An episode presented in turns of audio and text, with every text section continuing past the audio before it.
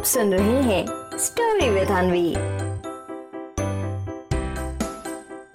Monty बंदर की शैतानियाँ।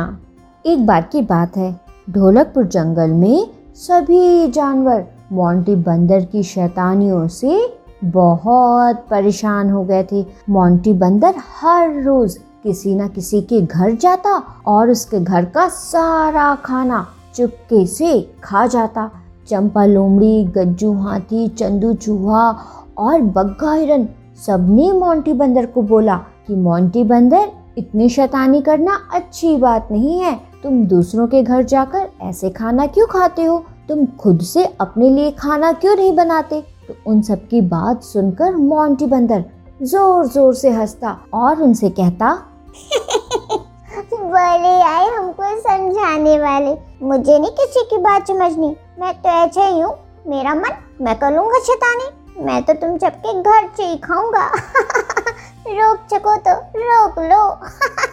अब मोंटी बंदर की ये बात सुनकर सभी को बहुत गुस्सा आया और फिर सभी जानवर मिलकर रुस्तम शेर के पास गए और फिर उन्होंने रुस्तम शेर से मोंटी बंदर की सारी शिकायत करी। उन सब की बात सुनकर रुस्तम शेर उनसे बोला, ओहे ओहे, ये मेरे जंगल में क्या हो रहा है? अब तो मोंटी बंदर को अच्छे से सबक सिखाना होगा। अच्छा इधर आओ, ध्यान से सुनो, जैसा मैं कहता हूँ वैसा ही करना। इसके बाद रुस्तम शेर उन सबको एक छोटा सा बॉक्स देता है।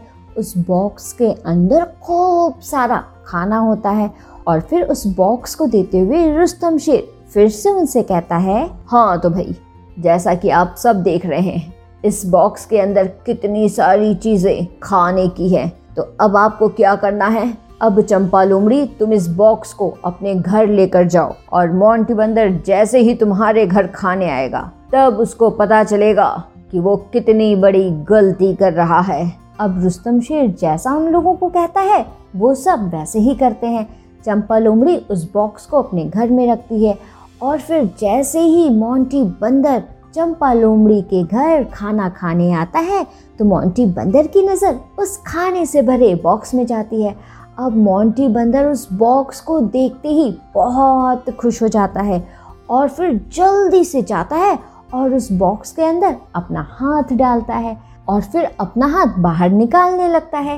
लेकिन बॉक्स इतना छोटा होता है कि मोंटी बंदर का हाथ उसी बॉक्स के अंदर फंस जाता है। वो अपना हाथ उस बॉक्स से बाहर नहीं निकाल पाता। जब बहुत देर हो जाती है और मोंटी बंदर का हाथ नहीं निकलता है तो वो ज़ोर ज़ोर से चिल्लाने लगता है और उसके चिल्लाने की आवाज़ सुनकर तुरंत वहाँ पर चंपा लोमड़ी, गज्जू हाथी, चंदू चूहा, बग्गा हिरन और रुस्तम शेर वहाँ पहुँच जाते हैं और फिर सभी मिलकर मोंटी बंदर की खूब पिटाई करते हैं। तो बच्चों, क्या सीख मिलती है हमें इस कहानी से?